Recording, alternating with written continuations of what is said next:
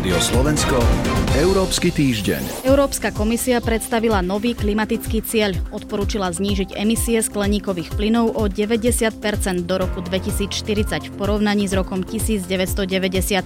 Ide o akýsi medzikrok medzi cieľmi znížiť emisie o 55% do roku 2030 a dlhodobou víziou stať sa uhlíkovo neutrálnymi do roku 2050. Tému si v Európskom týždni rozoberieme s Radovanom Gejstom z portálu Euraktiv. Dobrý deň. Dobrý deň. A od mikrofónu vás pozdravuje Katarína Chovančáková. Rádio Slovensko, Európsky týždeň. Európska únia už má konkrétne plány, o koľko chce obmedziť emisie skleníkových plynov v najbližších rokoch, čo znamená tento nový milník, čiže znížiť emisie o 90% do roku 2040. Je to nevyhnutný krok na to, aby sme v tom roku 2050 skutočne dosiahli uhlíkovú neutralitu Komisia zvažovala aj nejaké iné strednodobé milníky, nižšie, povedzme 80%, 85%.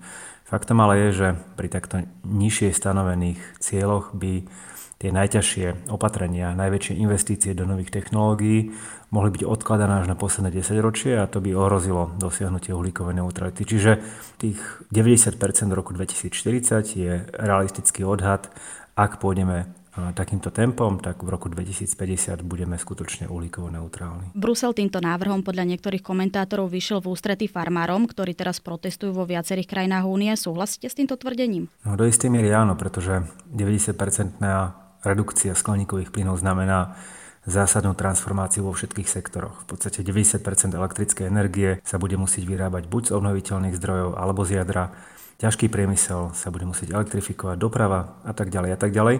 Jediný sektor, ktorý týmto plánom zdá sa nie je úplne zasiahnutý, je polnospodárstvo. Komisia pôvodne podľa tých nejakých verzií, ktoré unikli pred zverejnením oficiálneho oznámenia, komisia uvažovala, že tomu polnospodárstvu dá nejaký cieľ znižovania emisí, nakoniec sa tam žiadne konkrétne číslo neobjavilo. Iba všeobecná zmienka o tom, že je potrebné znižovať emisie aj v polnospodárstve. Okrem toho vypadli aj také veci ako možnosť zaradiť polnospodársky sektor do systému obchodovania s emisiami, či dokonca i len zmienka o tom, že v, v podstate v oblasti výživy by sme mali prejsť na dietu, ktorá je menej postavená na živočíšnych proteínoch, pretože živočíšna veľkovýroba je veľkým producentom skleníkových plynov. Čiže asi je to pod vplyvom politického napätia a protestov komisia sa rozhodla tento sektor de facto vynechať. Pripomeňme si, že nejde o hotovú legislatívu, ale iba o akési odporúčanie Európskej komisie, reálnu podobu a teda aj konkrétne nástroje a kroky, ako to dosiahnuť, stanoví nová komisia, ktorá vyjde po letných eurovoľbách. Zatiaľ to vyzerá tak, že vyhrať by mohli pravicové zoskupenia, ktoré sú zväčšia skeptické k zeleným politikám. Ako by toto mohlo ohroziť doterajšie klimatické ciele únie? Nepovedal by som vyhrať, mohli by uspieť. Môžu sa stať pravdepodobne treťou najsilnejšou skupinou v Európskom parlamente. Rozhodujúce potom bude, ako sa k témam postavia dve najsilnejšie skupiny, najmä Európska ľudová strana, teda konzervatívci, ktorí v posledných mesiacoch aj pod vplyvom verejnej mienky a pod vplyvom takej, povedzme, že populistickej politiky trošku cúvajú zo svojich zelených plánov, ktoré mali v minulosti. Európska komisia bola a stále je vedená predstaviteľkou e, Európskej ľudovej strany, teda konzervatívkou, majú najväčšiu skupinu v Európskom parlamente, v podstate sú aj najviac zastúpení, táto politická skupina je najviac zastúpená vo vládach členských krajín, čiže nemôžu tvrdiť, že tie zelené ciele presadzoval niekto iný. Boli to aj ich zelené ciele, ale vzdávajú sa ich. Ak by sa toto potvrdilo, čiže ak by nová komisia do svojho pracovného programu vôbec neprebrala túto ambíciu stanoviť nejaké strednodobé cieľe na rok 2040, alebo ak by bolo vidno, že tam prevažujú názory, že možno tých 90% je príliš ambicióznych, tak sa môže stať, že tá konkrétna legislatíva, ktorá príde na stôl koncom tohto roka, ale ešte pravdepodobne začiatkom budúceho roka, bude obsahovať buď menej ambiciózny cieľ, alebo menej konkrétne stanovený cieľ. Čiže bude sa hovoriť o znížení v nejakom rozsahu od 85 do 90 Dôležité ale povedať, že aj vedecký poradný orgán Európskej komisie konštatoval, že ak chceme mať šancu dosiahnuť uhlíkovú neutralitu do roku 2050, tak tých 90% je nutné minimum. A kde sa teda nachádzame na ceste k plneniu tomuto cieľu, čiže dosiahnutiu uhlíkovej neutrality do roku 2050? V niektorých oblastiach je vývoj relatívne dobrý. To znamená, ak sa pozrieme na to, ako sme vyrábali v Európskej únii minulý rok napríklad elektrickú energiu, tak vidíme veľký prepad fosilných zdrojov, nie iba uhlia, ale aj zemného plynu. A naopak nástup obnoviteľných zdrojov a do istej miery aj nástup jadra po problémoch, ktoré malo rok predtým napríklad vo Francúzsku. Čiže oblasť energetiky sa postupne zbavuje fosílnych palív. Tým posledným, čo sa ešte snaží udržať, je, je zemný plyn ale aj tam rastie tlak, pretože zemný plyn je fosílne palivo, spôsobuje emisie nielen pri spaľovaní, ale aj pri ťažbe a doprave, kde je to metán a to je v podstate ešte horší skleníkový plyn ako CO2. Čiže, čiže v energetike sme v podstate na dobrej ceste. Ťažšie je to v niektorých iných sektoroch. Vidíme aj na Slovensku, že ozeleňovanie ťažkého priemyslu napríklad je, je komplikovaný proces, drahý proces. Firmy chcú podporu vlád, ale nie vždy ju dokážu efektívne využiť. Niekedy sa zdá, že dokonca ju nedokážu využiť. Môžeme povedať ako príklad ukázať US Steel na Slovensku.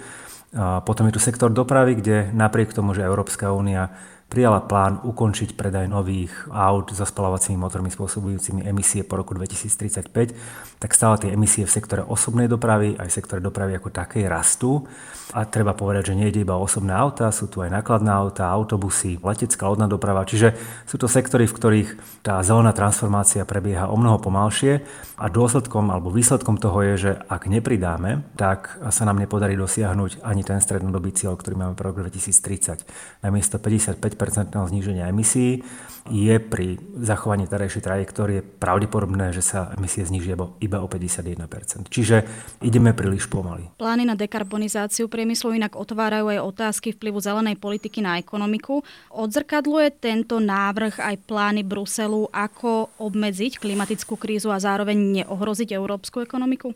Zelená transformácia je ako každá iná transformácia. Prináša nové technológie, technológie, ktoré sú priaznevejšie voči životnému prostrediu, spôsobujú menej emisí.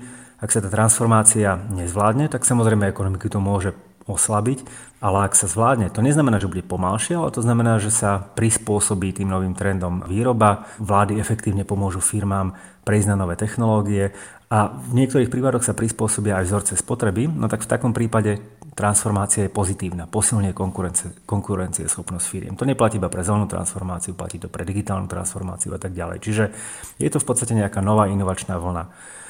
Ten plán, ktorý zverejnila Európska komisia na 90% znižovanie emisí, sám o sebe neobsahuje nejaké systémy podpory pre firmy, ale sú tu komplementárne veci, ktoré Európska komisia chce zaviesť v Európskej únii a členské štáty a Európsky parlament to budú musieť schváliť napríklad podpora zeleného priemyslu, kde na jednej strane je tu snaha znižovať byrokratické prekážky pre povedzme investície do obnoviteľných zdrojov a na druhej strane vlády hľadajú spôsob, ako investovať alebo pomôcť e, súkromným investíciám aj verejnými peniazmi. A tu je treba povedať, že Európska únia má trochu nevýhodu oproti krajinám ako sú Spojené štáty americké, pretože nemá federálny rozpočet, z ktorého by to mohlo robiť. Čiže hlavná váha je na, je na národných rozpočtoch.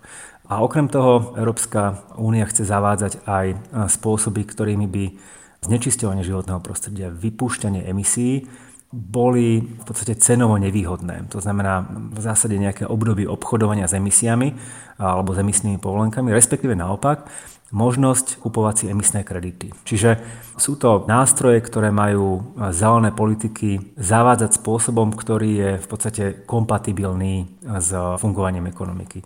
Ale opäť opakujem, kľúčové sú dve veci. Poprvé, aby tie pravidlá boli nastavené produktívne, čo neznamená, že majú byť limity nižšie alebo že majú byť zavádzané neskôr. V prvom rade je potrebná istota, keď sa nejaká politika vyhlási, tak má proste fungovať. A druhou kľúčovou oblasťou je efektívna pomoc firmám, ale v niektorých prípadoch aj samozrejme aj domácnostiam spotrebiteľom, ktorá je dnes predovšetkým na bedrách národných štátov alebo členských krajín, pretože Európska únia nemá federálny rozpočet, z ktorého by mohla niečo takéto financovať. Toľko Radovan Geist z portálu Euraktiv. Ďakujem za rozhovor. Ďakujeme aj do počutia. Počúvali ste Európsky týždeň. Ak vás zaujal, nájdete ho aj v podcastových aplikáciách. Za pozornosť ďakuje Katarína Chovančáková a portál Euraktiv. Rádio Slovensko, Európsky týždeň.